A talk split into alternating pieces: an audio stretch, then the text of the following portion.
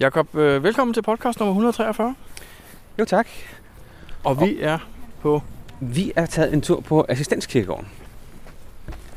Og det er vi, fordi der ligger en, øh, en Warrego, som vi har hørt skulle være god. Så øhm, Hvad har du hørt? jamen, jeg har bare hørt, at den skulle være god. Okay, det er jo... øh, Hmm. Jeg Ja. jeg, ikke, jeg har ikke hørt meget mere om den. Øhm, men øh, jeg ved da, at Assistenskirkegården er et rigtig hyggeligt sted at, at gå en tur. Jeg har faktisk ikke rigtig brugt tid herinde før, øh, andet end jeg har fundet en kasse over i hegnet helt oppe på sydsiden. Det tror jeg er det eneste. Altså, jeg har været på en... Øh, jeg tror, det var en multi. Er det Sanghild, der har lavet en herude? Det tror jeg faktisk, ja. Der er også noget med en meget svær mystery, der ligger herude, Ja, ja der, der, er noget, der er noget til en svær mystery, der ligger herude i hvert fald. Et, øh, som jeg aldrig har løst andet end indledningen. Okay.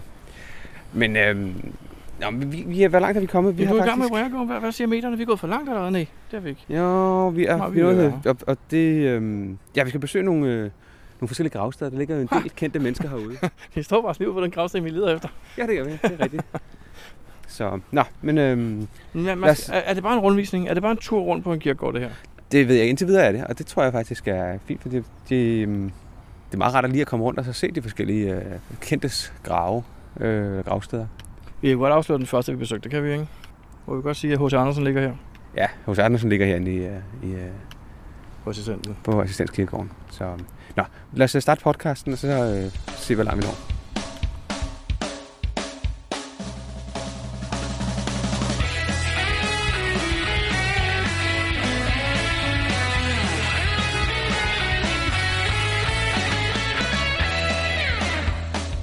Du lytter til GeoPodcast, din kilde for alt om geocaching på dansk. Husk at besøge vores hjemmeside, www.geopodcast.dk for links og andet godt. Husk at du kan kontakte os via Skype, e-mail og Facebook. Vi vil elske at få feedback fra dig. Jakob, jeg ved ikke med dig, men jeg kan faktisk godt lide, når vi modtager filer fra vores lyttere. Ja, det er super, at, man, øh, at det kun er os to, der skal snakke hele tiden. Hvem har været, hvem har været flink at sende noget til os? Jamen, det har øh, Kallehavgerne.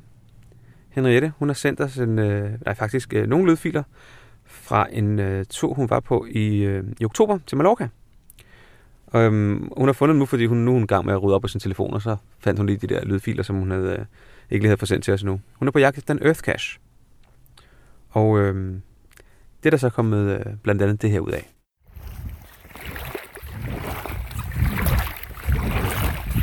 Ja, så er det kaldehavgerne igen, igen, igen på tur. Og øh, det man kan høre lyden af her, det er, det er lyden af Kattegat omkring mine vaders. I dag er det søndag den, øh, det kan jeg sgu ikke huske, 13 tror jeg, oktober. Det er i hvert fald i den her weekend, at man kan få en souvenir, hvis man finder en Earth Cache. Og øh, jeg kan jo godt lide Earth Øhm, så jeg har gjort den fejl, at jeg har støvsuget mit nærområde for Earth Og det vil sige, når det så er den her weekend, hvor man kan finde en og få en souvenir, så, øh, så skal jeg køre langt. Men øh, det er så heldigt, at der var kommet en ny her for ikke så lang tid siden, oppe ved Als Odde. Det ligger ud til Kattegat, og det var faktisk ikke så langt væk hjemmefra. Det var cirka 40 km hjemmefra. Øh, og det var, øh, det var overkommeligt. Den hedder Malolorca, og den er, ligger ud i vandet, cirka en kilometer fra kysten. Øhm, og så er det sådan en lille sandbanke, skråstreg ø, som man skal vade ud til. Og jeg har tjekket tidevandstabeller og så videre, og fundet ud af, at øh, det var et overkommeligt projekt. Nu vil jeg sige, normalt så skal man jo ikke begive sig ud på en kilometers vandring i vandet her i efteråret alene. Men øh, med den her vejrudsigt, hvor det er næsten vindstille, og vandstanden ikke er så høj, så turde jeg godt begive mig ud på den her tur. Især fordi, det er ikke så lang tid siden, jeg var ude på en noget mere strabaserende tur. Der var jeg nemlig på tur til Æbelø, op på Nordfyn. Og der gik vi altså i vand. Noget, noget dybere vand, helt op til knæene. Øh, så jeg er halvvejs nu cirka. Og jeg begynder at kunne fornemme den der lille sandbankeø ude foran. Så så må vi se, om jeg kan finde ud af at svare på spørgsmålene, når jeg kommer derud. Ja, så øh, er jeg nået cirka halvvejs ud mod Maloloka sandbanken. Og øh, ja, det ser ikke så lovende ud. Nu øh, når vandet mig til midt på lårene. Og øh, der er et stykke, jeg skal igennem, der er noget dybere, hvor det faktisk nåede næsten op til midt på livet af mig. Og øh, det har jeg faktisk ikke rigtig lyst til at gå i.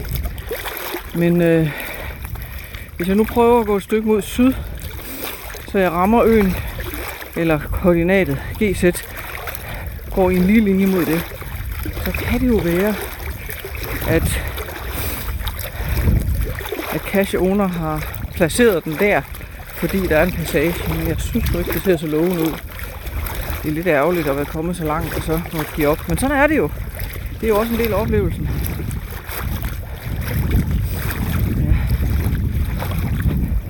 Der er noget tang hernede, og en helt, helt masse af de der spiraler nede på bunden af sandorm. Der er muslinger. Der ligger en målord, der flyder. Ja, der er, man kan finde lidt af hvert her. Så ligger også en båd. Det er ærgerligt, at jeg kan tage nogle over med. Det skulle være fedt lige at have den. Altså ifølge min GPS, så er der cirka 300 meter derud. Men når jeg kigger derhen, så synes jeg nu nok, at det ser ud som om, der er længere. Ja, jeg ved ikke, om jeg overhovedet tør gå derud. Vi får se. Uanset hvad, så har det da været en oplevelse indtil nu. Nå. Kaldehavgerne på Østkast Tur del 3. Nu er jeg gået cirka 100 meter sydpå, så jeg er ret ud for GZ. Ah, det ser ikke for lovende ud. Altså, jeg nåede ud i noget, der var sådan helt øh, sådan tankskov, hvor vandet gik mig til, ja, op på sådan næsten op til livet. Øhm, og det var sådan lige det dybeste, synes jeg. Selvom jeg har været os på, så øh, er det faktisk lidt koldt at gå på benene. Øhm, kan se, når jeg kigger ud mod øh, sandbanken, så er der en, et enkelt stykke, der er mørkt, som jeg skal passere. Og som jeg jo ikke ved, om er fordi det er tang, eller om det er fordi det er dybt. Eller måske begge dele. Og det er ikke ret bredt. Det er måske 20 meter. Det prøver jeg lige at gå ud på nu. Og hvis det bliver for mørkt, eller for dybt, mener jeg, så må jeg, så må jeg vende om. Fordi så bliver det nemlig lyst om bagved. Og jeg kan også se nogle fugle. Uh, skal pas på, min GPS ikke bliver våd. Nu når det mig simpelthen til, lige til øverst på lårene. Jeg kan også se nogle fugle, der sidder. Og de sidder... Ah, det går måske endda. Ja, de sidder stille, som om de sidder på noget, der ikke er ret dybt. Og jeg tror, hvis jeg kan nå igennem det stykke her, så kan jeg godt, øh, jeg kan godt klare det sidste. Der er cirka 500 meter derud. Nå, det er lidt bedre det her. Øh, nu skal man jo ikke sætte sit helbred på spil, eller sit liv for den sags skyld, på grund af en skide souvenir. Nu lysner det. Nu kommer der noget, hvor vandet er klart, og hvor det ikke er så dybt. Mm-hmm. Ja, og dog lidt fladere. Et enkelt lyst stykke her. Så kommer der en enkelt mørk passage igen. Der er stadigvæk næsten 500 meter derud. Det er måske nok lige på kanten af, hvad der er fornuftigt det her. Siger jeg. Jeg er jo ellers den første til at gøre opmærksom på, at der ikke er nogen kaster der ved at sætte liv og helbred på spil for.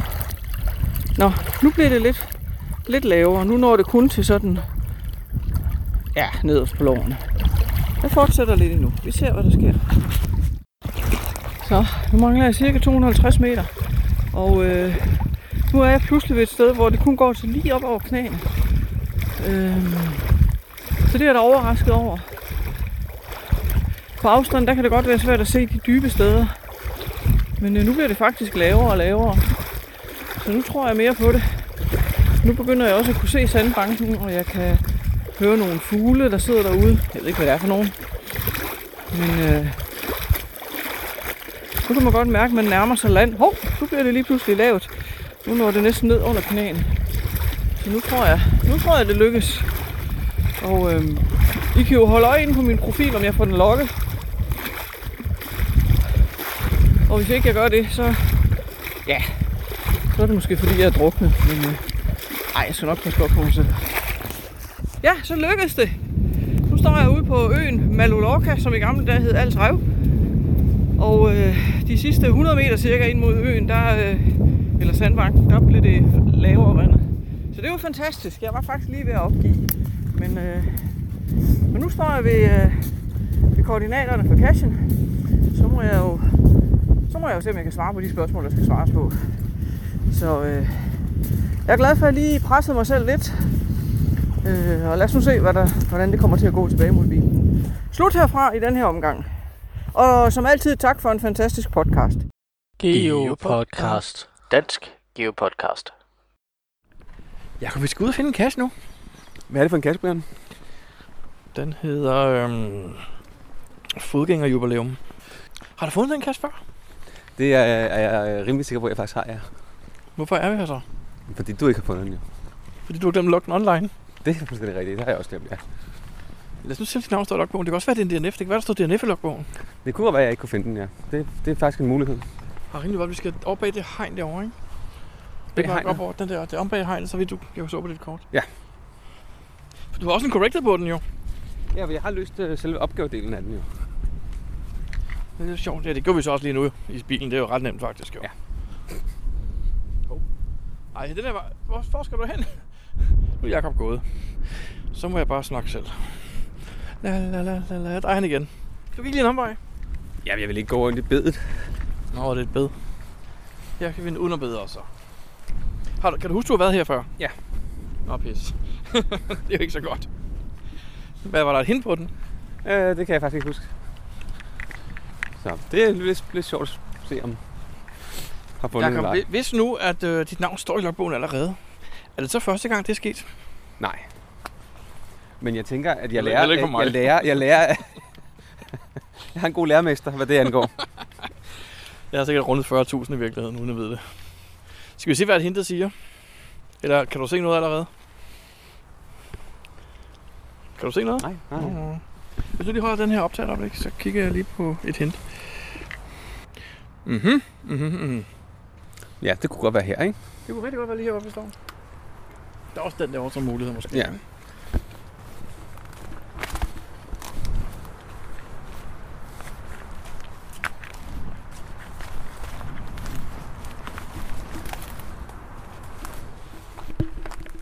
Det var der faktisk ret mange af, jo.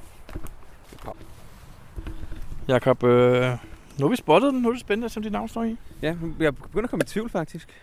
Uh, den er våd. Nej, jo, lidt af den, ikke? Meget våd. Jeg begynder at komme i, i tvivl, om jeg faktisk nogensinde fandt den, den der, jeg var herude. Det vil jeg også sige. Nå, uh, den er så våd, at man næsten ikke engang kan bladre i den og se, om du står Åh, der. det kan det godt. Nå, ikke lige der. Hvornår tror du, du har været? Kan du huske det? Der står sgu da... Nej, det gjorde den ikke. Nej, men så har jeg ikke fundet den. hvad står der dernede? Nej, der står ikke Ellenbæk. Jeg har aldrig været her før. Der står Airbarn. Ja. Nej, men så har jeg faktisk ikke fundet den alligevel. Så du havde no find på den? Måske. Jeg havde højst sandsynligt no find på den, ja. Eller også har du været afbrudt i din... Efter du har regnet ud, så er der nogen, der har ringet og sagt, at du skal ud og lave et eller andet. Jamen, jeg løste opgaven hjemmefra, kan jeg huske. Ah, synes spoiler du lidt. Hvor men der er også nogle flere navne her. Ah, man har startet i beginner på. Der er godt nok mange stempler i den. Det er også en letterbox. Nå. Der står sgu da 4. 5. 4 i 5. 19 pigt. Jakob, øh, men øh, 5. 4 faktisk, det er, det er næsten et år siden. jeg, jeg skal lige spørge om noget, fordi Vil du gerne skrive sig nu, Brian? kan det godt betale sig at rende ud og finde den så, når det er? Når man ikke skal, når man ikke Oplevelsen, oplevelsen kan man jo ikke tage fra mig, jo. Nu har du den dobbelt. Du, Ja, ja, ja. ja. Plus vi har noget at snakke om i vores podcast. Jakob, nu kommer der et af de store eksistentielle spørgsmål. Vil du logge den med dagsdato, eller med den 5. i 4. 19? Øh, højst sandsynligt min 5. 4. Så udlægger du alle dine årsstatistikker. Jeg har ikke nogen årsstatistikker. Nå, jo, det har du vel. Du har vel et antal fund, du har gjort sidste år. Jo, men det er ikke, det er ikke noget, jeg har... Øh... Jeg har, hvad hedder det? Hvem er det, der står lige ved siden af? Den Og det nu? ikke samme dato. Nej, du var med derovre. Der er ikke nogen. Over dig, nej. nej. Den ikke fundet så tit. Nej, det gør den ikke. Det var det. Det var det. Det var, jamen, tillykke med dit sidste års fund. tak. Er det så den sidste gas, du har fundet sidste år? Nej. Det ved du ikke. Det kan være, der kommer flere. Yes, helt sikkert. Ja. Så. Jamen, øhm, tilbage til geomobilen. Geopodcast. Dansk Geopodcast.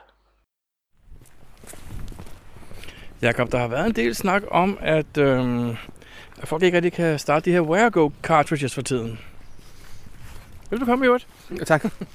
øhm, ja, hvis man har øhm, en Android, der bruger den app, der hedder Where You Go, så er der åbenbart et problem med at downloade de der cart- cartridges inden for appen. Ja, normalt, hvis du er inde på en gasbeskrivelse, du kan bare trykke på download link, og så startede den selv op i appen. Nærmest fuldautomatisk, ikke? Mm, jo, Hvis man havde sat, øh, ja ja, link association og sådan nogle ting, filnavns association på sin telefon. Men, men Jacob, det har ikke virket så tid, og vi har jo siddet og arbejdet med det i dag, og vi har faktisk kommet lidt frem til en, en løsning, ikke? jo det, øhm, man skal simpelthen bare... Øh, Hvad, hvad er det problemet er først? Altså teknisk set, hvad vi, har, vi mener, vi har fundet det, ikke? hvis du er logget ind på whereigo.com og er logget ind, og du så klikker på download-knappen, så ryger du ud igen. Ja, så ruller du over på en login-side, hvor du skal logge ind igen af en eller anden mærkelig årsag. Ja, og det kunne godt være, at det er det, der ligesom er problemet med, med at er derfor appen ikke kan komme på, fordi den skal logge på to gange, eller der er et eller andet galt med login-tingen. Men hvis man gør det manuelt, så logger på igen, så får man mulighed for at downloade den her cartridge. Og hvis man for eksempel vælger den mulighed, der hedder Pocket PC Device, den ved jeg i hvert fald virker, og så trykker download, så får man hentet cartridgen ned. Og gør man det inden fra sin øh, telefon af, Som er en Android. så, øh, ja, ja, fordi øh, iPhone har åbenbart ikke det problem. Hvad jeg ved af i hvert fald. Så kan man øh, på den måde starte spillet. Man har, øh, man har to muligheder. Enten kan man, kan man gøre det, når man, når man downloader, så ligger din øh, downloadede cartridge i download-mappen på din telefon. Og så skal man enten flytte den over til øh, Where I Go-mappen, hvor øh, den skal ligge for, at øh, afspilleren kan, øh, kan starte til øh, hvad hedder det, spillet. Eller også så skal man ind i appen, gå ind under øh, opsætning og general, og der ændres, hvad for en mappe den skal kigge i. Og så ændrer det til download-mappen. Det er faktisk det, det nemmeste. Den hedder ret tit noget med emulated og 0 og download eller sådan noget, ikke? Jo, eller også hvis du bare går tilbage, så kom, finder der en, der hedder download faktisk på et tidspunkt. Og så vælge den. Så hver gang du downloader ind, så ligger den der, og så kan appen se den lige med det samme. Så trykker man bare start, og så vælger man, hvad for en uh, cartridge man skal spille. Så der er faktisk en, øh, en, en måde at gøre det på. Det er ikke den absolut nemmeste, men uh, det gør, man faktisk sagtens kan, uh, kan afspille uh, Where I Goes. Vi er ude på den tredje værkov i dag. Den ene, den var øh, meget, meget nem. Det var en, hvor man skulle øh, tampen brænder, tror jeg, agtigt. Nu siger du, den var nem. Vi sad og snakker om, hvor svær den egentlig var. Ja, fordi det eneste, du fik at vide, det var, nu er du kommet tættere på, nu er du kommet længere væk. Så tænkte vi, "Nå, men vi er en, en 4-5 km fra startkornel, lad os køre mod startkornelen og se. Og øhm, se, hvad der vi, er, sker. vi er åbenbart kommet ind fra den rigtige vinkel, for lige du sagde, så er nu er I 200 meter fra kassen. Ja. Oh, Super, tænkte vi vi så. her. Vi parkerer her, og så, øh, så var vi så mål. fandt vi den. Ja, det var, det var et heldigt. Meget, meget heldigt. Så, men nu er vi kommet til Kokkedal, og øh, nu skal vi prøve den, der hedder Kokkedal Skov. Så, men øhm, det var lige et, øh, et hint til, hvordan man øh, kan komme udenom det problem, der er med, øh, med Where You Go afspilleren. Geopodcast. Dansk Geopodcast. Jakob, øh, når du er ude og gå en tur i skoven, og du er ude efter en cache, ved cache ejer så, hvor du kommer fra? Øhm, kun hvis de har lavet et, øh, hvad sådan et, et øh, startpunkt, sådan et trailhead. Men hvis er en tur, du går rundt, så kan du vel tage den begge veje rundt. Det kan man, ja. Er det så en god idé, at det er hintet siger til højre for stien? Det er ret tvetydigt, kan man sige. Og hvad så hvis øh, cache ejer højre venstre konfus? Så bliver den bare lige så tvetydig. Men så er der bare en god chance for, at det går endnu mere galt. Jeg har engang fundet en ved en kirke nede, syd, øh, nede ved øh, syd for København, hvor der også stod der på højre side af hegnet, den lå. Det er ikke særlig brugbart, vel? Nej, eller højre side af broen. Har jeg også prøvet. Man skulle næsten tro, geocache jeg kendte de der fire verdenshjørner, øst, vest, syd og nord. Men det er jo meget ikke noget, der rigtig er slået igennem endnu. Nej, nej, det er, det er, det er sådan en modedel, man bruger. Det er ikke ligesom internettet. Det forsvinder igen om nogle år. Vi er ude og gå i en skov, vi behøver ikke se, hvad for en det er. Det regner. Det er søndag. Det Hvorfor, hvorfor er det, vi gør det her? Skal have noget frisk luft. Og vi skal ud og bevæge os lidt. Og alle kasserne hedder noget med til højre for stien eller til venstre for stien, ikke? Jo, det gør de. Nu er vi så forudsigende, så vi tager dem i rækkefølge. Og nu er vi gået for langt igen, og der er en, der kalder på os og siger, hvad skal vi, Lotte? Og altså, hver gang vi er gået for langt, så er det fordi, den ikke er der, Lotte. Og så er det til venstre i stedet for, eller hvad? Uh, Ja, nu, nu leder vi den forkerte vej, fordi vi går på. Ja, nu går vi tilbage. Nej! Det er råd, det er noget råd. Michael har den. Michael, når folk som et hint skriver til på højre side af stien, er det så smart? Ja, hvis man går den rigtige retning. Det er der ikke nogen, der ved, om vi gør. Nej, det er rigtigt. Vi tager den jo i den nummerrækkefølge, den, de har. Men øh, vi øh, kunne jo godt være kommet fra den anden vej også. Så det gjorde vi lige nu. Nu gik vi for langt, så gik vi tilbage. Ja, Så er det pludselig på venstre side. men jeg vidste godt, det var på højre side, fordi vi tager i numerisk rækkefølge lige nu. Er det ikke en Mm. uskik at skrive højre eller venstre? Og jeg tænker, at verdenshjørnerne vil øh, gøre os alle sammen en tjeneste.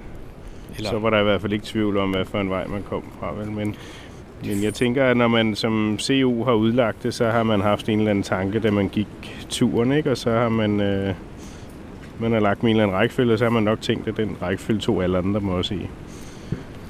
oh, men jeg mener også, de fleste, der leder efter geocacher, de har en eller anden form for enten et kompas eller et kort, de kigger på. Og der kan man jo ret nemt se, hvad der er syd og øst og vest og nord.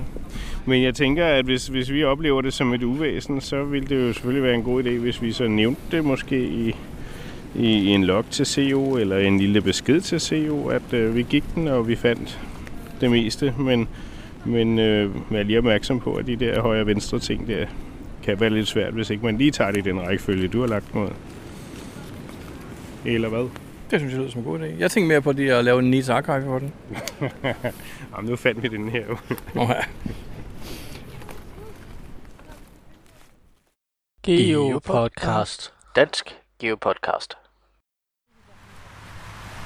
Hej Jakob og Lotte, hvor er vi henne? Kasper bliver for brækket. Hej Brian, vi er næsten hjemme. Hvorfor er vi hjemme hos jer? Hvad sker der hos jer? Det ved jeg, det ved ikke, hvad der kommer til at ske senere hjemme hos os. Det finder vi ud af. Men øh, vi er i hvert fald på vej hjem til os efter en tur til Stævns. Men så var det lige, at vi lavede en svingkærne på vejen. Kan du egentlig ikke fortælle mig, hvad svingjern betyder? En svingkærne, det er, når man egentlig var på vej hjem, og så finder ud af, at vi skal lige noget andet, inden vi kører hjem. Det er typisk geocaching. Altså, man springer over ting. Nej, nej, at man lige skal finde en mere. Eller man lige skal finde en kasse, der ligger på vejen eller noget. Okay. Og i nærheden af, hvor vi bor, der ligger der en kasse, som vi ikke har fundet. Men som, Som er du værd, har fundet. Som er værd at finde, ja. Ja, ja. okay. Hvorfor Jamen- går jeg med, når det regner? Det er jo dumt. Nej, nej, det er hyggeligt nok. Vi er ret tæt på en motorvej, skal vi lige sige med den larm, der er her. Om det var i, i sidste podcast, der nævnte jeg, at jeg havde været ude og finde øh, to kasser af pilsimling. En, øh, en cykelting, multi, og en anden øh, lavet af Liva. Og det vi manglede, det var, der mangler den sidste kasse i, jeg kan sige en serie, men øh, det er, at Asta har lavet en kasse også. En, øh, en mystery. En julemystery. Okay. Og den har vi lige siddet og løst i bilen. Den var meget, meget spændende. Meget svær. Altså, Måske der- ikke så svær. Jeg vil sige, at nogle af tingene kunne jeg ikke svare på. Nej, det kunne jeg så heller ikke. Men det har noget at gøre med, at jeg er nok lidt for gammel til, til nogle af de her julespørgsmål. Jeg ved ikke, det har noget med jul at gøre, Jakob, men du er gammel. Det er noget helt andet, ja. Ja, nå. Det var et julespørgsmål. Gammel og sur. Men hvad er den hedder, den vi leder efter? Den hedder Nu er det jul igen. Nu er det jul igen. Venter I på, at jeg siger noget mere? Venter på, at du giver os koordinater, fordi Jakob har glemt sin GPS. I bilen er det er meget godt klar. Jeg har løst opgaven, Jakob tastede ind og lod GPS'en ligge i Så går du med bilen. min telefon. Okay, jeg kan godt se Vi den skal nu. dreje ind Vi skal bare ind her. Ja, der er en Yes. sti. Er en sti, vi skal... Jo, sorry. Det ser ud til at være en pæn stor kasse. Tror du, den har juletema? Jakob, au! Øh. Det kunne jeg forestille mig, det kunne have. Hovsa. Den har også en kode. Så kommer man så. Så skal vi nok lige læse lidt i Prøv beskrivelsen. lige at tage din GPS frem. Jamen, jeg, kan, jeg er heldigvis ikke... Du Øhm, får lov at holde den her op. Vi, vi vender tilbage, ikke? Geopodcast. Dansk Geopodcast. Hold da op. Hvorfor den tøj fra? Jakob, hvad synes du? jeg synes, den er rigtig, rigtig fin. Hvad er det, vi, øh, hvad er det, vi ser? Jamen, det kan vi jo ikke fortælle jo. Nej, Fordi vi det vil jo. Den spoile den fuldstændig. Ja. Den er meget fin. Den er fin. Den får øh, helt klart et favoritpoint. Og den skal anbefales. Selvom det ikke er jul, så kan man godt finde den. Den er, øh, den er ganske, ganske fin. Det må vi nok se. Nå, det er i dag den 16. Fjender Lotte Camouflation. 20, 20. Jakob, skal den have favoritpoint? Som jeg sagde før, det skal den. Jeg, jeg, jeg giver den også til. Gav du den også, dengang du var her, Lotte? Ja, det gjorde vi. Nå, okay. Den er meget fin. Tak for Så, det er slut. så må I godt lave nogle flere. Ja, det er jo forpligter jo sådan noget her. Ja. Det gør det. Tak for kassen. Geopodcast. Dansk Geopodcast. Jakob, hvad er det største problem med geocaching? Det største problem med geocaching. Det Jeg mener ikke nogen personer som sådan. Nej, nej, det ved jeg godt. Øh, det ved jeg ikke. Hvorfor det? Hvad tænker du på? Jamen, jeg synes jo, det er det der med, at der er nogle retningslinjer, som bliver tolket vanvittigt forskelligt i forskellige områder og forskellige lande. Nå, så at øh, et sted, der må man godt lave øh, fem events samme sted, samme dag. Og når man så prøver at lave det samme i Danmark, så får man ud, det går slet ikke. Lige præcis. Eller hvis du øh, deltager i et event i et andet land, og man så tænker, ej, hvor er det her sjovt event, og så kommer man hjem og prøver at lave det samme i Danmark, så får du vide, nej, nej, det må du slet ikke. Den her type event er slet ikke tilladt. Jamen, jeg har lige været til det i et andet land. Nej, det, det er bare ikke tilladt. Så føler man bare nogle gange, at der mangler noget ensartning, tænker jeg. Det, det, det, en, det kan jeg også blive rimelig irriteret over, tror jeg. Hvis man har været til, at man synes, det er sjovt. Alle synes, det er sjovt. Og så går man hjem og prøver at lave noget af det tilsvarende. Og måske der ligger en del arbejde i det, og så får man ud, at det går ikke. Det må man ikke ifølge retningslinjerne. Hvem er det så, der er forkert på dem? Er det dem, der tillader det i det ene land, eller dem, der er de hårde og sure godkender i det andet land? Hvem, hvem, skal, hvem skal rette ind? Det kommer an på, hvad retningslinjerne reelt siger. Altså hvis, hvis, det, hvis, hvis, hvis øh, HK har sagt, at det må man ikke, jamen så bør det ikke være tilladt i nogen af stederne. Det er jo tit en tolkning, fordi Hokus har jo ikke nogen regler med nogen retningslinjer, så de kan jo tolkes lidt, kan de ikke? Jo, men der er forskel. Altså en gang imellem, så tænker man, okay, det bliver godt nok tolket øh, ekstremt løst nogle steder, hvor de får lov til at lave nogle ting, hvor man tænker, okay, den, den, den øh, har jeg svært ved at tolke til, at de må på nogen måde. Men så er der måske også bare nogle, nogle, nogle reviewer, der er ret ligeglade. Så det, det, det bestemmer jeg. Det er jo nok det, vi ser i Texas, forestiller jeg mig. Ja, hvor er det, hvor mange events er det, de har på en dag samme sted? Ja, men nu, åh, jeg huske. det. Jeg tror nok, det er om, det, der er et mega-event om lørdagen, så torsdag er der tre events, og fredag er der fire, og lørdag er der så også fire, hvor det ene er mega, og søndag er der tre, hvor det ene er en situ, ikke? Um, så de, jeg synes, de stakker dem lidt. Ja, det må man nok se. Men Jacob, øh, nu sådan noget som øh, event stacking, der står jo for eksempel øh, i retningslinjerne, så vidt jeg husker, at i samme region må der ikke være to events samme dag. Er det ikke sådan noget lignende, der står? Jeg ved ikke, det, jeg ved ikke helt, hvad det står. Men herhjemme har de jo valgt at tolke det som amter. Eller hvad hedder det? Regioner. Faktisk vores danske regioner har de valgt at tolke det som. Så det vil sige, hvis jeg lægger et event lige på den ene side af grænsen mellem København og, og Sjællands regionen, så kan jeg en time efter lægge et event på den anden side af grænsen, to meter væk, ikke? Muligvis. Jeg, jeg ved ikke helt, men det, det er noget med, jo, der, der er forskel på, øh, hvad man tolker som regioner. Det er rigtigt. Og det er klart, at, at uanset hvad, så, øh, så vil der jo være nogle tilfælde, hvor man kan snyde sig til at lave dem tættere på. Øhm, man kan også lave dem lige på den ene side af grænsen og lige på den anden side af grænsen, så man i forskellige lande. Men man skal også huske, at øh, religioner er altså ikke dumme. Så en gang så, så kan de jo også godt se, at man faktisk har lavet et event lige på den anden side af grænsen, lige ovenover. Eller man, har, man, man på en eller anden måde på den, prøver at omgås reglerne. Jamen, du overtræder dem jo ikke større på den anden side af en grænse. Nej. Lige præcis med det er det måske ikke, men, der, men det kan være, at der er nogle andre, øh, man, man prøver at omgås ved, ved sådan nogle ting. Der skulle HK jo ikke have skrevet øh, per region. De skulle have skrevet, at der skulle være et antal miles eller kilometer mellem events samme dag, ikke?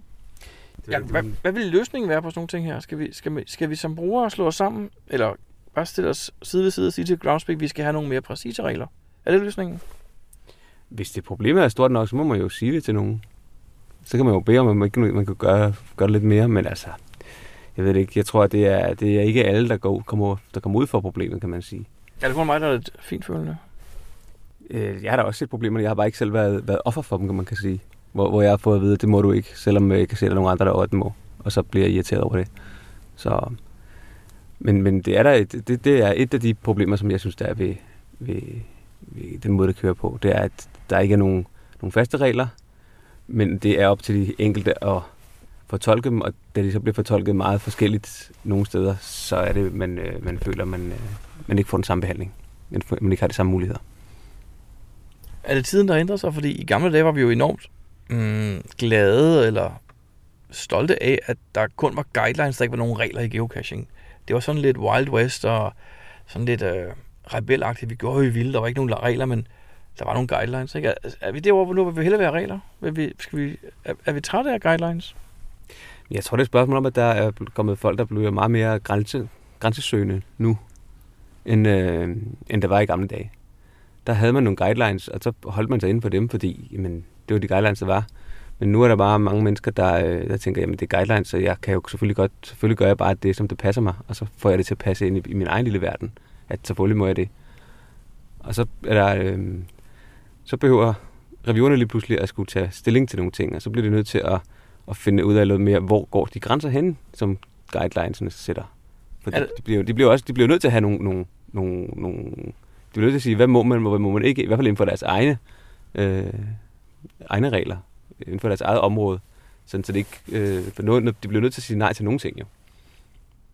Men den grænsesøgning, du siger, der er, er det fordi folk ikke har respekten, som de havde i gamle dage? I gamle dage var der meget mere sådan, der var sådan en form for gentleman ånd over det. Altså man snød ikke, og man, man løj ikke, og man mobbede ikke andre. Det, det, det, er ligesom, det er også væk, ikke? Er, er der også forsvundet en form for respekt for guidelines? Ja, det tror jeg faktisk, der er. Det er det, jeg sådan snakker om før, det der frihed under ansvar. Og det er vi åbenbart ikke voksne nok til. Eller det er der nogen, der ikke er voksne nok til. Øhm, og så, så spørgsmålet, om man så kan blive ved med at have det der, den der frihed, som man havde før, eller man bliver nødt til at have nogle skarpere regler.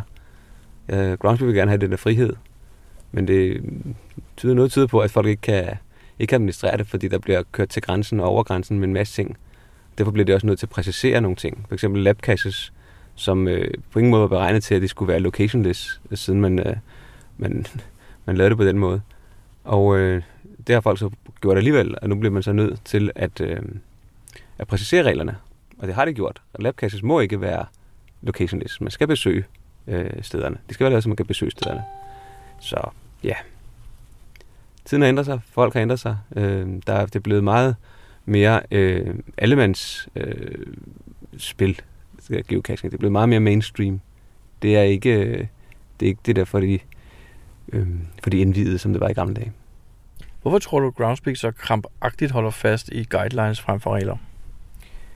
Fordi det gør det også lidt nemmere en gang imellem, øh, i stedet for at skulle gøre det 100% øh, hårdt. Og der er jo også forskel fra land til land, hvad, man, øh, hvad der er smart. Nogle, nogle ting giver meget god mening at have en meget skarp grænse mellem 2 øh, og 3 i USA, men i Danmark, der vil jeg sige, der er sgu nok snarere øh, 7 og 8, der er grænsen, fordi sådan er mentaliteten i Danmark, og sådan er, er reglerne i Danmark også øh, sådan generelt. Øh, vi må ikke skyde folk, hvis man øh, kommer til at træde ind på, på en anden mands ejendom. Det må man godt i USA, så derfor er der måske mm, nogle lidt mere skarpere regler i USA end i Danmark for, for, for, for sådan nogle ting, for eksempel. Så kunne de jo faktisk bare lave specifikke regler for hvert land, udarbejdet i samarbejde med de lokale godkendere, som jo kender love og ting og sager. Men er det for stort arbejde? Ja, det tror jeg, det er. Det er simpelthen for stort en... Uh... Så er det nemmere bare at have et sæt guidelines, og så må de enkelte reviewer i de enkelte lande sætte uh, reglerne lidt mere, som det passer dem. Um, at det så nogle gange stikker lidt af for nogen. Um, og det så føles som om, at uh, hvorfor i alverden må vi ikke holde det her event herover og hvorfor må de uh, have fem events et sted, når man kun må have det her. Ja, det er, det er en af ulemperne ved det. Vil regler ikke gøre det hele meget nemmere for godkenderne? Hvis der var nogle helt specifikke faste regler, ligesom færdselsreglerne. Der var ikke så meget at snakke om. Du har overtrådt dem. Nu øh, er vi nødt til at sige nej. Jo, det er da nemmere. En gang imellem så er den her grænsesøgning jo også okay i forhold til at, at finde nogle, nogle, nogle, nogle lidt sjovere, lidt anderledes måder at gøre nogle ting på. Det afhænger jo selvfølgelig af, om man gør det inden for den ånd, som, som geocaching er, er tiltænkt. Øhm, ja, og, og hvis man gør det, så, så kan, kan de lidt bløde grænser jo gøre, at man kan få lov til nogle ting, og så kan man måske rykke ved den grænse, fordi man finder ud af, at det var sgu da egentlig meget smart, det her. Tror du, folk bliver mere grænsesøgende, hvis det er regler, end når det nu er guidelines? Det ved jeg ikke. Det, det pas. Der er jo nogen, der er meget autoritetsproblematiske, øh, vil jeg sige. De, de kan ikke lide autoritet, og de kan ikke lide regler. Øh, det kunne godt være, at de måske mere ville prøve at udfordre reglerne, hvis det var rigtige regler, ikke? Jo, både og, men, men her der ved de, at de kan måske, fordi det jo kun er guidelines. Men det er nok en større sejr at vinde over en regel, end at vinde over en guideline, ikke? Jo, og så kan det være, at der kommer lidt flere kampe på den. Og det kan måske også være lidt irriterende for, for godkenderne, at de skal tage kampe, i stedet for bare at uh, lave det arbejde, de skal lave. Altså review nogle kasser og sige ja nej til det, der er de få gange, der er noget, der ikke er godt. Og man så skal kæmpe for det nej, man har sagt. Fordi det folk ikke tager et nej for et nej. Geo Podcast. Dansk Geo Podcast. Nå, Jacob, øhm, kommer du tit her ved Brøndby Stadion? Øh, jeg tror faktisk kun, jeg har været herude i forbindelse med geocaching. Du har, ikke, du har ikke set kampene? Aldrig. Jeg, jeg har været inde og se en, en kamp i, i parken en gang. Det var sammen med en kammerat. Kan du genkende den p-plads, vi holder på, fra alle de der billeder i aviserne, hvor de slås med politiet og sådan noget? Ja, jeg har set masser af billeder af, hvor de slås, men, øh, men, men jeg har været herude og finde øh, en eller to kasser herude, kan ved jeg. Der var også en ved flagstangen engang, tror jeg. Det er rigtigt, det hedder en flagmast. Okay. Men øh, nu er vi her igen, Brian. Hvorfor? Jamen, vi havde jo en, vi var faktisk en gang med en Adventure Lab, som... Øh, ah, mm, Den er lang, tak. og vi har taget den over flere omgange. Og vi er stadigvæk ikke færdige. Jakob, man skal jo øh, google svarene, når man holder der. Er det, er det, det, er det, er det meningen med det? Det ved jeg ikke. Øhm, så længe man, man har været på stedet, og man, og man er tvunget til at køre derhen, så har man ligesom overgjort det der. Øhm, det vil måske ikke være, være det, jeg vil vælge. Men nu er det også en sportsgren, som interesserer mig meget, meget lidt, vil jeg sige. Så, Det kan også være, at jeg det forkert, fordi man behøver ikke google det, man kan bare huske det jo, hvis man går meget op i fodbold. så ved man, så kender man selvfølgelig svaret, det er klart. Men øhm, vi, øh, ja, nu er vi i Brøndby, og, øhm, og Adventure Lab, Jacob, der, vi har faktisk fået en mail på vores podcast mailbox, og jeg prøver lige at læse den op for dig, for jeg tror, den er til dig. Okay. De nye Adventure Labs og de billeder og spørgsmål, man finder der, registreres af systemet som fundne geocacher, men de figurerer ikke på min officielle profil, som er dannet via minefund plus gesak. Hvad er løsningen på det? Jamen, løsningen, eller problemet er jo, at øh, labcacher ikke kommer med i, øh, i nogen former for pocket queries. Det vil sige, at øh, og heller ikke når du vælger at bruge øh, API-funktionen til get geocaches eller noget som helst. Der er labcaches slet ikke med. Jeg tror, det bliver anderledes. Jeg ved det ikke. Øhm, måske. I hvert fald så øh, pt. er det ikke muligt at få labcacher ind i Gesak øh, direkte fra geocaching.com. Men der findes vel formentlig en workaround. Det er der nemlig. Man kan, øh, man kan simpelthen oprette dem selv. Man kan simpelthen øh, gå ind øh, i menuen og vælge tilføje øh, geocache eller tilføje waypoints. Jeg kan ikke helt huske, hvad, hvad øh, menuen er. Øhm, og så kan man simpelthen oprette dem selv. Som, som en form for placeholders, eller, eller øh, for falske kasser, eller hvad, hvad du kalder det? Jamen, de er jo ikke falske, for man vælger bare typen labcash. Øh, de bliver bare ikke opdateret i GESAC af noget, for der er ikke noget at opdatere dem fra. Øh, en anden mulighed, hvis ikke man øh, gider lave dem selv på dem alle sammen, det er at, øh, at finde dem online. Der er, jeg ved, at i øh, GESAC-gruppen øh, på Facebook, der øh, er der flere, der har uploadet øh, GPX-filer med de labcaches, som de har fundet. Hvor de har så brugt tiden på lige at lave dem, og hvor koordinaterne passer. Og så er det bare at øh, indlæse dem i Gesak, som om det var en almindelig pocket query. Og så har man dem inde. Og så skal man øh, lige sørge for at markere dem som fundet. Og det gør man ved at køre en makro. Det er noget med det, den, øh, den create log, eller sådan noget, tror jeg, den hedder. Den laver simpelthen en fundet log, så den øh, bliver vist rigtigt som fundet. Og så kan den også komme, øh, komme med i de statistikker. Jeg kan ikke huske, hvor meget der kommer med i statistikkerne, fordi det kommer an på, om statistikmakroen, hvor opdateret den er. Men øh, de kommer i hvert fald med. Det lyder egentlig meget fornuftigt, men alligevel også en lille smule omstændigt. Ja, sådan er det, når Groundspeak de vælger at, at lave noget halvt. På den måde, at, at det tæller med, men man kan ikke rigtig hente dem, og så, ja, det er lidt, det er lidt sådan en, en bastard, de der labcaches, ikke? De, de kører lidt deres eget liv i en egen app, øh, og man kan ikke rigtig, man kan ikke rigtig få oplysningerne ud øh, nogle steder, om hvornår man har fundet dem eller noget. Det er ikke, det er ikke sådan, det, det, det, den er ikke helt færdig bagt, den kage der. Det minder jo lidt om dengang, vi fandt benchmark, skal du huske det? ja. Det... Fra, fra benchmarking.com, som jo også er et Groundspeak-produkt, der kunne vi jo også ved hjælp af noget fixfaktorier få dem til at tælle med, ikke? Jo, men det skal man også selv oprette, og det samme med, øh, med waymarking. Men jeg mener faktisk, at både på waymarking og benchmarking, der kunne man faktisk downloade en GPX-fil fra de tilsvarende sider og indlæse i Gesak. Det kan man ikke engang med øh, labcache. Man kunne i de gamle labcache, der kunne man downloade GPX-filerne, så vidt jeg husker. Men nu efter, at øh, det er muligt, at man ikke kan, kan få de præcise koordinater, og ikke kan få øh, spørgsmålene, før man faktisk er på stedet, og man kan vælge, at det skal tages en speciel rækkefølge, så er det ikke muligt at, øh, at hente en GPX-fil med, øh, med oplysningerne mere. Det var svaret til øh, Søbjørnen, som har skrevet til os. Ja, det var det. Geopodcast. Dansk Geopodcast. Jakob, jeg har hørt, der er kommet to ændringer til hjemmesiden. Det er rigtigt, ja. Siden sidst i hvert fald. Og øh, den ene er, at øh, man øh, på den offentlige profil, man har, hvor man jo kan se, hvor mange fund man har, hvor mange, øh, hvor mange øh, kasser man har gemt, hvor mange trackables osv., der er, øh, der er der også et felt nu, hvor man kan se, hvor mange favoritpoint man har modtaget. Okay, det lyder da en lille smule blæret. Ikke fordi jeg går op i sådan noget på nogen måde, men... Øhm, så det, det er live, det er rigtigt. Det er, det er live nu. Man kan se, hvor mange favoritpoint en kasse har modtaget. Det står lige under, hvor mange de har, øh, de har lagt. Så kan man lige, lynhurtigt lige finde, øh, regne et gennemsnit ud i hovedet på, hvor mange, øh, hvor mange favoritpoint man har per, per cash. Hvor mange har du? Jeg har faktisk ikke, øh, jeg har ikke været inde og kigge på min egen. Jeg kan bare se på det, som øh, de har postet. Og det er jo faktisk lidt smart. Jeg, jeg, har, jeg har nu lige inde på min egen profil og kigge. Hvis jeg har 235 gemte kasser, og jeg har 2.300 favoritpoint, så er det 10 per kasse. Der har du sikkert nok bedre, forestiller jeg mig, for du tænker dig om, før du lægger en kasse. Og men i starten havde jeg da også nogle kasser, som ikke var så spændende, vil jeg sige. Men øhm, jeg ser engang. Jeg lavede den der Glostrup-bombe, hvor jeg lavede 115 ret ligegyldige skiltekasser og elbokser, ikke? så det er jo klart, de har jo selvfølgelig trukket lidt ned. Men du havde den der, hvad var den hed? Pigts øh, specielle kasse, hvad var den hed, den serie? Ja, Pax-serien, ja. Det er rigtigt. Den havde jeg engang. Ude på Refshaløen. Pigts anderledes kasseserie. Ja. har, du- har du trykket på den grønne knap? Ja, men den er lige lidt tid. Det har en dårlig Nå, du forbindelse kører... her. Nej, det har du ikke. Jakob, det, det, det, det kan vi faktisk lige snakke om. Du har super god forbindelse, men du har valgt at lægge din profilstatistik op på en måde, der bare tager 3.000 år at hente. Jamen, men til gengæld så vælger jeg selv, hvad der skal stå i min statistik. Så der står det rigtige i min statistik. Så er det ikke en rigtig statistik, men hvis du laver en statistik... Det er den rigtige statistik for mig. Det er din statistik. Ja. Men det er jo ikke, den viser jo ikke nødvendigvis sandheden.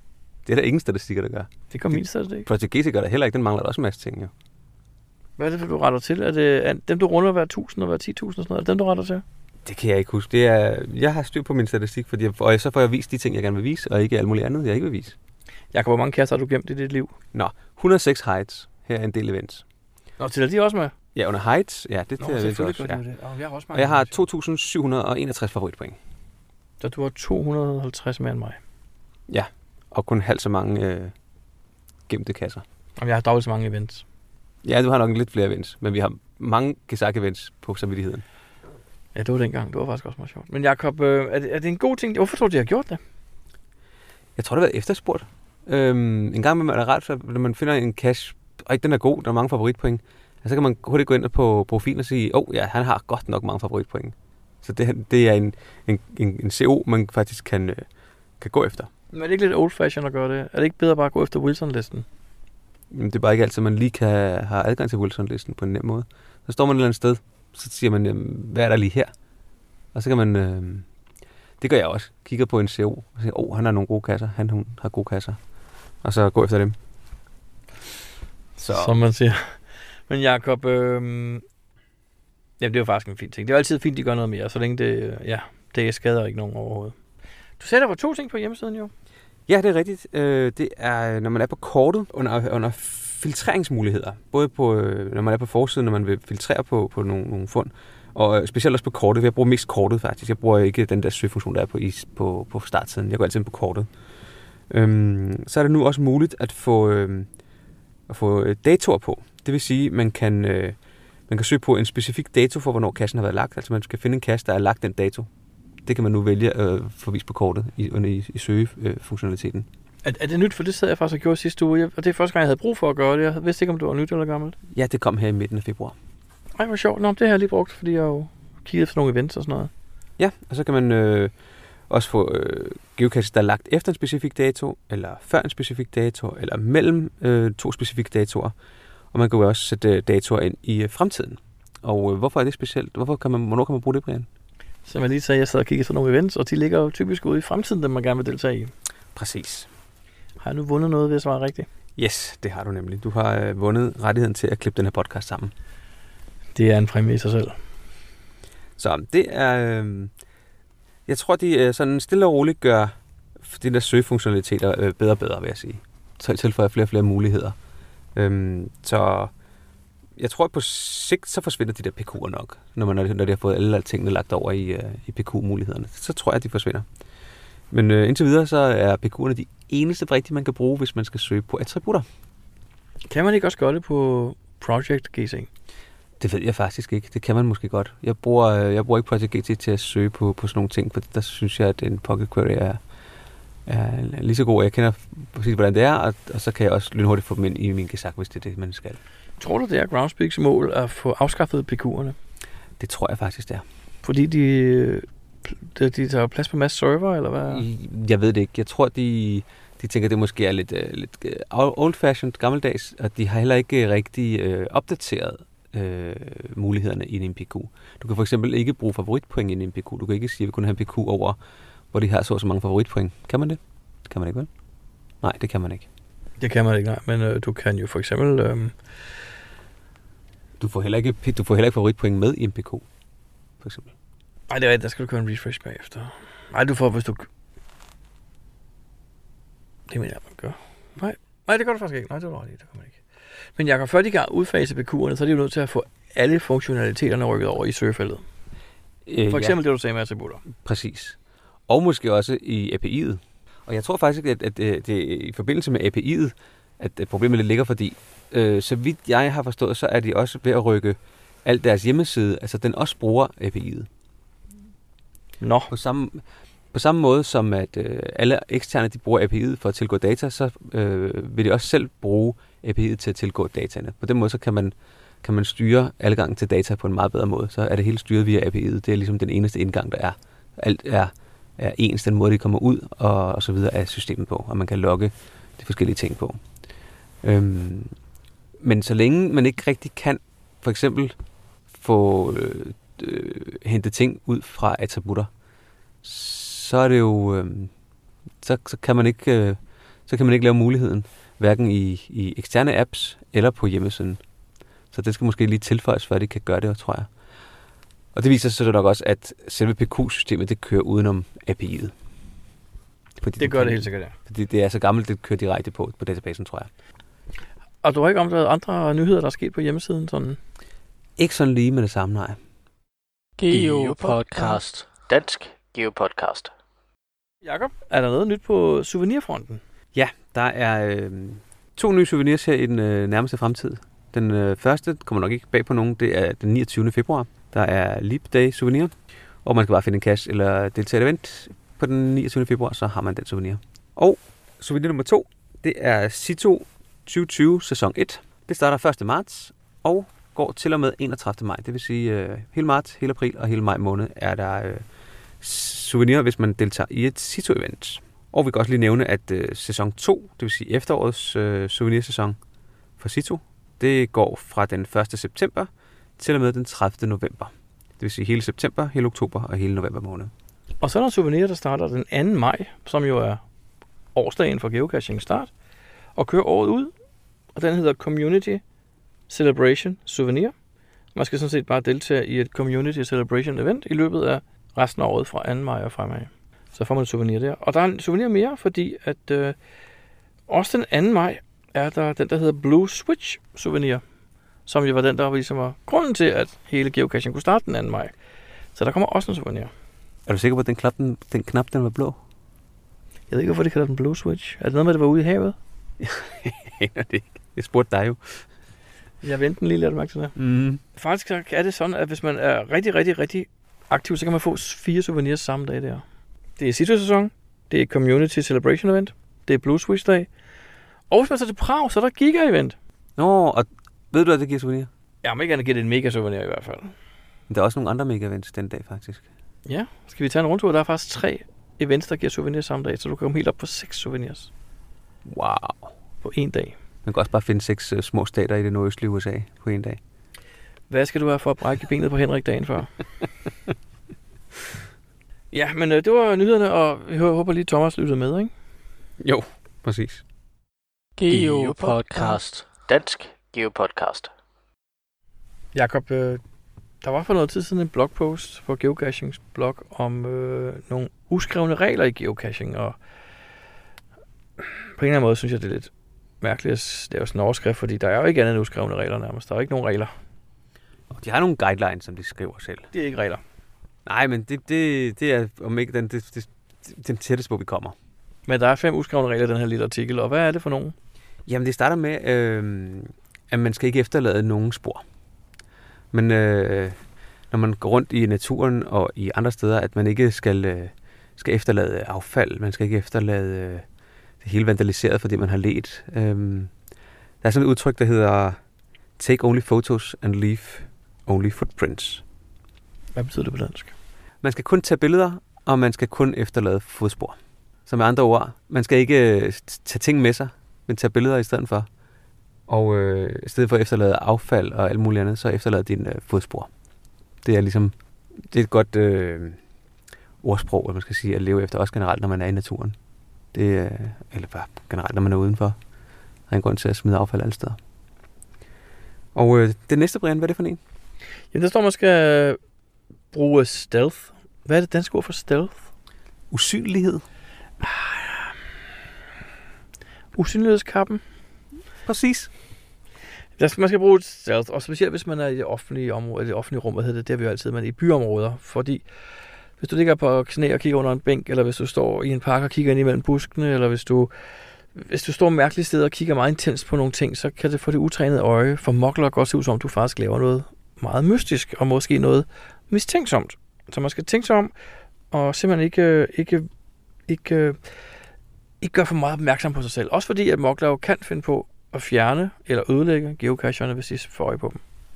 Ja, en gang imellem er det ikke engang med vilje, men, men de ser bare en, en beholder og tænker, hmm, affald, vi tager det med os, fordi de måske også sådan er lidt øh, miljøbevidste. Hvad er tredje uskrevne regel? Ja, den, den næste, den har jeg aldrig rigtig, øh, den har jeg aldrig brugt, faktisk. Det er heller ikke, jeg tror mere, det er til amerikanske forhold. Det er mere til, hvis du er langt, langt, langt ude i en ørken, eller i en skov, eller i en jungle. Ja, den hedder, at man skal øh, øh, gemme sit startkoordinat. Altså det, hvor man starter sin, sin rejse, om man så må sige, sin tur. Lidt ligesom Hans og Grete og brødkrummerne, ikke? Jo, øh, det kan være smart selvfølgelig i forhold til, hvis, hvis du parkerer bilen, at du så kan finde tilbage til bilen. Og så forklare det, hvordan man kan gøre det inde på, øh, på geocaching-appen. Øh, så, og jeg kan ikke sige, i byen, jo, jeg tror nok, de fleste gange kan jeg godt finde tilbage til bilen, men, men det er rigtigt, hvis man er uden skov og parkerer en eller anden p-plads, og ikke lige har styr på, hvor det er hen i forhold til de første kasser, så kan det godt at man, man ender med at ikke at kunne finde sin bil bagefter, og det er selvfølgelig lidt ærgerligt. Så Google kan gøre det meget, fordi mange øh, Google-telefoner, de, de automatisk gemmer, hvor det er, du parkerer din bil. Men øh, med din GPS er det også ret nemt, at lave en hurtig waypoint. Så ved man i hvert fald, hvor man skal lede, hvis ikke den har et spor. Altså, jeg, har, jeg har aldrig haft problemer med det heller. Jeg, nogle gange har vi stået i en skov, været færdige med en lang, lang, lang kasse og tænkt, hvad vej skal vi egentlig nu for at komme tilbage? Men hvis du kigger på sporet på din skærm, kan du jo cirka se, hvor du er kommet fra. Man kan jo ikke gå samme vej tilbage for at finde ud hvor man har startet. Det er rigtigt. En gang imellem, så sker der altså bare det, at sporet lige pludselig forsvinder. Det ja, har jeg været ude for et par gange. Det har jeg også. Men Jacob, øh, det fjerde uskrevne regel, der står der her, det er, at man skal være meget, meget betænksom, når man tager billeder. Altså man skal tænke sig godt om, godt om hvad man tager billeder af. Men nu sagde du lige, at man skulle tage billeder. Det var lige, hvad man måtte tage, var billeder. Men nu ja. siger det så, at man skal ikke tage for mange billeder. I hvert fald tænke sig meget godt om, fordi det her med, at du får set en super spændende kastbeholder, eller en fræk gennemmåde, eller en meget, meget, meget kamufleret cache, som er super godt lavet, det vil du rigtig gerne dele med dine venner. Også dine geocaching-venner og dine Facebook-venner, men det skal du tænke meget over, fordi andre skal også have den der glæde ved at finde den her spændende ting, og det ødelægger du ved at spoile det hele. Der er en meget hård fin grænse mellem at spoile og, og at være hjælpsom. Hvis man vil lave et billede, som skal kunne hjælpe nogle nye finder eller, eller et eller andet. Og det skal man... Jeg tror, at som CO, hvis man gerne vil give nogen en, en, en, en, en, en sjov oplevelse, så ødelægger det, hvis man ligesom bare har set det på et billede inden, fordi så er det ikke, så får man ikke den samme oplevelse, når man kommer hen til kassen. Man ved for, måske direkte, hvor man skal gå hen, man ved præcis, hvor kassen er, man får ikke aha-oplevelsen. Øhm, så hvis du er i tvivl, så spørg CO, om du må lægge billedet op. Den sidste ting, der står, Jacob, hvad er det? Det er, at man skal have det rigtige tøj på. Og øh, det gælder faktisk øh, altid, når man er ude. Øh, måske endnu mere, når man er ude i naturen, hvor man ikke bare lige kan stille sig ind under et halvtag, hvis det øh, pisser ned, eller lige gå ind på et café, hvis det bliver enormt koldt. Så tag tøj på til, øh, til hvordan det er nu, og måske tænk lidt frem og sige, mm, kan vide, om, om det gode vejr det faktisk fortsætter hele dagen, eller man måske skal have en regnjakke med, eller en varm trøje med, eller et par, øh, par lukkede sko, gode øh, vandresko. Fordi at være fanget ude i in the middle of nowhere, hvor det pludselig bliver øh, enormt koldt og regner, det er virkelig, virkelig nederen. Det får man ikke en god tur ud af. Er du altid klædt appropriately? Er du altid klædt passende til vejret? Nej, det er jeg ikke altid. Er du blevet fanget af dårligt vejr? Øh, ikke længere væk, end at det ikke gjorde det store at komme tilbage igen. Øh, jeg har for det meste altid noget ekstra med i bilen. Så om ikke andet, når man kommer tilbage til bilen, så må man skifte der. Altså, jeg har da blevet fanget ude i... Men der var vi, hvad var vi, en 700 meter fra kassen, hvor, øh, hvor det lige pludselig tordnede og, og lynede, og det væltede ned med vand, så vi var gennemblødte fra inderst til yderst, da vi nåede bilen øh, her, da vi var i, i USA øh, i sidste år. altså, da kom tilbage til bilen, der var ligger også en kasse længere hen, skal vi bare tage den? Og det, der, der var nærmest en stor flod, vi gik ned af igennem. Så det kan vi lige så godt, fordi nu var vi jo våde. Altså, der var ikke noget sted på kroppen, der var tørt. Intet. Nej, øhm, det var sindssygt. Det var simpelthen så vildt. Og øh, der havde vi da... Vi havde, jeg tror ikke, vi havde skiftet tøj med, faktisk. Vi, øh, vi kunne vride de der t-shirts, vi havde på, og bukserne også, og så satte vi os ind i bilen, øh, uden alt for meget tøj på, tror jeg, nogle af os. Og så kørte vi ind, fandt en kasse, som vi skulle finde, og så kørte vi hjem og skiftede tøj. Jeg kan huske hele turen foregik med, at jeg sad med mit pas op foran airconditioningen for at få det tørret igen. Det var ret gennemblødt. Ja, det var vådt. Mit pas har også taget en lille smule skade det, tror jeg. Øh, men igen, vi var ikke længere væk, end at, at det ikke gjorde noget. Vi var ikke, vi var ikke ude at gå en, en lang tur på, på, på 10, 20, 30 kilometer, og ikke have noget ordentligt tøj på. Øhm, det, det tror jeg ikke, vi ville øh, gøre. I hvert fald ikke øh, uden at have tjekket vejrudsigten, at den ikke sagde noget. Øh, eller var et sted, hvor man vidste, at vejret ikke kan skifte ret hurtigt. Der er jo nogle steder i verden, hvor det kan være sindssygt godt vejr, og så en time efter, så er det virkelig dårligt, og man, er, man har ingen anelse om, hvordan vejret bliver. Det var de fem øh, uskrevne regler, men kunne du komme i tanke om andre regler, der var lige så vigtige? Ja, at når man øh, finder en kasse, så skal man lægge den tilbage øh, samme sted. Skal man, skal ikke prøve at forbedre placeringen? Nej, der er nogen, der har en eller anden tendens til at sige, at den her, den, øh, den, den hænger jo ikke højt nok op, fordi min geoextraktor er jo højere, så den kan jeg jo bare gemme højere op, så bliver den også lidt sjovere. Og man tænker, jamen det er måske ikke det, CO faktisk har, øh, har ment med den, og det er jo heller ikke sjovt, hvis CO selv ikke, selv ikke kan få den ned og, og, og øh, reparere den, hvis der er noget galt med den. Og der er heller ikke, det er heller ikke sjovt at, at flytte kassen rundt, så man ikke så CO heller kan finde den, vel? Øhm, det sker meget, det med at flytte den rundt, ved jeg. Ja, og der selvfølgelig er der en gammel, hvor, der står, at kassen, øh, der står ikke i beskrivelsen, kassen hænger 7 meter oppe, og at øh, man så finder den på jorden. Så giver det måske meget god mening at hænge den op cirka 7 meter oppe. Og så plejer jeg måske lige at tage et billede og sende til CO og sige, at jeg fandt den på gulvet, eller på jorden. Her er et billede, hvor jeg har hængt den op. Så kan vedkommende vælge, om han hun vil ud og genplacere den et bedre sted, et andet sted, eller bare lade den være. Men det med at, at forsøge at gemme den mere skjult, eller bedre, eller længere inde i grotten, eller længere inde, altså det... Det er en dårlig vane. Ja, det tror jeg. Det, eller det synes jeg, fordi det er jo ikke det, er jo ikke det, det SEO har valgt, hvordan den skal ligge, og så bør man respektere det. Og lade være med at proppe sine egne, det synes jeg er bedre ned over det. I hvert fald ikke uden, at man har en aftale med SEO. Jakob, vi, øh, du er glad, du fløjter. Hvad er du glad for? Jamen, jeg har øh, igen gjort det, at jeg har glemt at lægge nogle TV'er, jeg har i lommen i en øh, beholder, som faktisk var stor nok til at have TV'er. Så, men ja. øh, skidt med det. Hvad synes du om kassen? Vi er færdige med den. Det var Assistentskirkegården Where I Go. Hvad synes du? Jeg synes, det var en rigtig, rigtig fin tur rundt for at se på, øh, på nogle af de kendte gravsteder. Der var øh, en del, jeg ikke havde set før. Nogle havde jeg set. Og øh, og så var der også en, en, en, lidt sjov ind imellem os. Ja. Hvad synes du? Jamen, øh, ja, ja, åh, det, nu, du, du, det kommer til at lyde som, det ikke er mig, der siger det her, for du vil ikke rigtig forstå det, men jeg synes ikke, der var nok steps. Okay, hvor har du gjort det, Brian, ja? Nej, men øh, jeg har aldrig været på den kirkegård før. Jeg synes, det var en meget spændende kirkegård, og jeg kunne rigtig godt tænke mig at komme rundt og se nogle flere spændende gravsteder. For eksempel gik vi forbi en jo, som ikke var en del af opgaven, men som jo var en, en meget kendt øh, sangerinde, og jeg mener, Hvorfor, hvorfor var der ikke nogen flere steps? Der er ikke nogen begrænsning på antallet af steps i en vel? Nej, det er rigtigt. Hvor mange steps Men... var der? Fem? Det kan jeg ikke huske. Jeg tror, det var fem steps, der var. Og jeg, jeg kunne egentlig godt tænke mig, at der havde været flere. Okay. Jamen, øhm, så må du lave en mere. Nej, nej, nej, det er ikke nogen. Det var, det var bare, jeg havde... Jeg kender ikke bare det, at man bliver færdig før tid. Sådan en premature afslutning. jo. Det er sådan lidt... Det, det er bare lidt... Jeg havde regnet med, at der var mere på en eller anden måde. Ja. Men det var fint, det var meget fint lavet. Jeg kan godt lide den, og jeg skal selvfølgelig også give den favoritpoint. Øhm, og sige pænt tak til Louise. Det var en fin, fin cash. Ja. Og samtidig så vil vi også bare øh, slutte den her podcast af, tror jeg. Nu, øh, Nu skal vi bare tilbage til øh, studiet.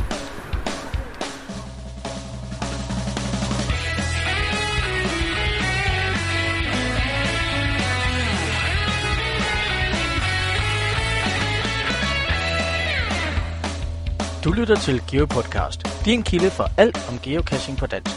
Husk at besøge vores hjemmeside, www.geopodcast.dk for links og andet godt. Husk at du kan kontakte os via Skype, e-mail og Facebook. Vi vil elske at få feedback fra dig.